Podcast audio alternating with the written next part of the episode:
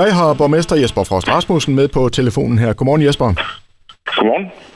Et nyt stort Power to X-anlæg er på vej til Esbjerg. Det er den øh, store nyhed i dag. Prøv lige at fortælle, hvad handler det om? Jamen, det handler jo om, at uh, endnu et uh, kæmpestort anlæg, der skal omdanne grøn uh, strøm til flydende brændstof, uh, har valgt at placere sig i Esbjerg. Der kom jo et, uh, en nyhed om, at uh, der var et stort anlæg fra Copenhagen Infrastructure Partners her i foråret, som skulle lave ammoniak. Og i dag er det så svejtisk H2 eh, Energy, hedder de, der har breaket, at de gerne vil eh, lave et uh, verdens største anlæg, der skal producere grønt brint, uh, og det skal så også placeres i Esbjerg. Så det er jo en fantastisk nyhed. Kæmpe stor investering, og også en række permanente arbejdspladser bagefter. Og hvor mange arbejdspladser taler vi om her? Jamen først og fremmest så er det jo et anlæg, der koster en milliard euro at etablere, og det kan jo sige, det siger jo sig selv, at uh, det betyder jo en masse arbejdspladser i en konstruktionsfase uh, i de næste år. Og derefter uh, vurderer de selv, at det er en 200-300 permanente arbejdspladser, som vil være på den lange bane. Hvad er det, Esbjerg kan? Jamen Esbjerg er jo bare øh, den grønne energimetropol. Vi har nogle forudsætninger, som ingen andre kan byde ind med.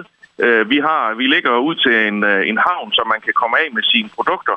Der er masser af adgang til grøn strøm fra havvindmølle, havvindmølleparkerne i Nordsøen.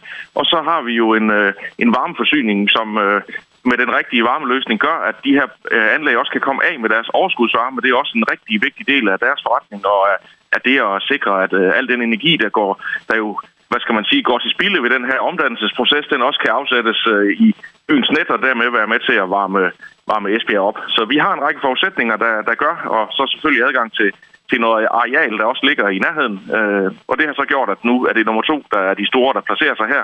Og det placerer jo også på en helt unik position øh, på verdenskortet, øh, hvad det her angår. Og det er jo et, øh, som du selv siger, kæmpestort anlæg det her, men jeg tænker, man skal jo også i arbejdstøjet, fordi planen er jo, at det skal stå færdigt, han har sagt, lige om lidt jo. Nu har der jo været øh, drøftelser omkring det her sådan øh, i lukkede kredse øh, i, i nogle måneder, hvor man har lavet noget, nogle af de forberedende overvejelser om, øh, kan det her lade sig gøre, og hvordan skal det etableres. Og så er det jo en operatør, som, som har etableret mindre anlæg i Schweiz øh, allerede.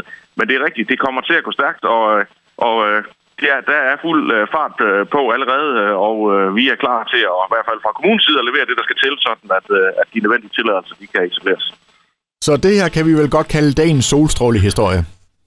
Det må man sige, det er jo en fantastisk øh, nyhed at starte ugen med, så det er jo rigtig, rigtig dejligt.